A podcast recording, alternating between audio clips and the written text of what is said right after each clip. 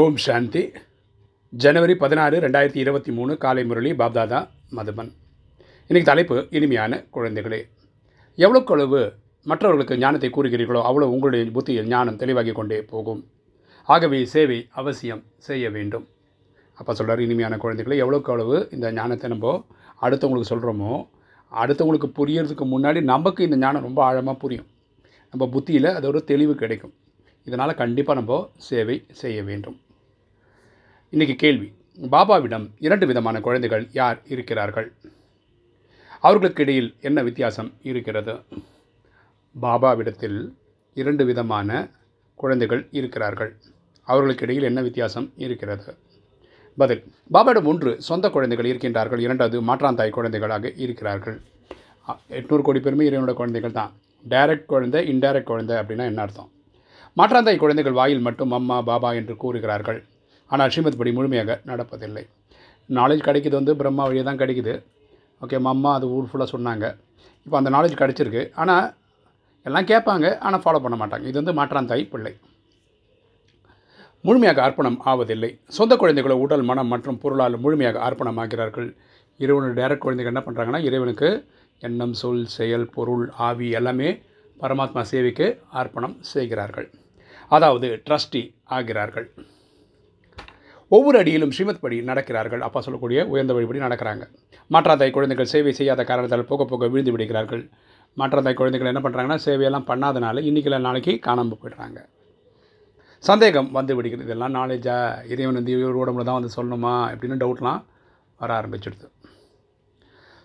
Okay சொந்த குழந்தைகள் முழுமையாக நிச்சய புத்தி உடையவர்களாக இருக்கின்றார்கள். இறைவனுடைய நேரடி குழந்தைகள் வந்து இறைவன் மேலே அவ்வளோ நம்பிக்கையோடு இருக்காங்க. அதனால தான் இந்த சேவையை அடுத்த லெவல் எடுத்து பண்ணுறாங்க இன்றைக்கி தாரணை. அழிவற்ற ஞான ரத்தினங்களில் மகாதானி ஆகுங்கள். அப்பா சொல்கிறார் அழிவற்ற ஞான ரத்தினங்களில் மகாதானியாக ஆகணும். உடல் மனம் பொருளால் பாரதத்தை சொர்க்கமாக மாற்றக்கூடிய சேவை செய்ய வேண்டும். இப்போ மீண்டும் ஒரு முறை நம்ம சத்தியுகத்தை இந்த பூமியில் ஸ்தாபனை பண்ணணும். இதுக்கு பரமாத்மாவுக்கு நம்ம ரைட் ஹேண்டாக இருக்கணும். ரெண்டு எந்த ஒரு அழிவிற்கான காரியமும் செய்யக்கூடாது. நம்ம வந்து கீழ்த்தரமான எந்த ஒரு செயலும் செய்யக்கூடாது. விநாசத்துக்கான செயல் நம்ம பண்ணக்கூடாது. நிரந்தரமான நினைவின் பயிற்சியில் இருக்க வேண்டும். பரமாத்மாவை நினைக்கிறதுக்காக ரொம்ப முயற்சி செய்யணும். இன்றைக்கி வரதானம். ஒரே ரசனை மற்றும் நிரந்தர குஷியின் அனுபவத்தின் மூலம் நம்பர் ஒன் பெறக்கூடிய துண்டிக்கப்படாத பொக்கிஷங்களினால் முழுமையானவர் ஆகுக. ஒரே ரசனை மற்றும் நிரந்தர குஷியின் அனுபவத்தின் மூலம் நம்பர் ஒன் பெறக்கூடிய துண்டிக்கப்படாத பொக்கிஷங்களினால் முழுமையானவர் ஆகுக. விளக்கம் பார்க்கலாம். நம்பர் ஒன்னில் வருவதற்காக ஒரே ரசனை மற்றும் நிரந்தர குஷியை அனுபவம் செய்து கொண்டே இருங்கள். நம்பர் ஒன் ஆத்மா ஆகணும்னா நீங்கள் ஒரே ரசனையில் இருக்கணும். அதாவது நான் உண்டு அப்பா உண்டுன்ற நினைவிலே இருந்தால் போதுமானது. எப்போவுமே சந்தோஷமாக இருங்க. எந்த விதமான நம்ம பிரச்சனைகளும் சென்று விடாதீங்க. நம்மளாக போய் வம்பு கிம்பில் போய் மாட்டிக்கக்கூடாது பிரச்சனைகளால் செல்வதனால் குஷி என்ற ஊஞ்சல் தளர்ச்சி அடைந்து விடுகிறது. பிரச்சனைகள் போகும்போது தான் என்ன ஆயிடுதுன்னா நம்மளோட குஷி குறையுது.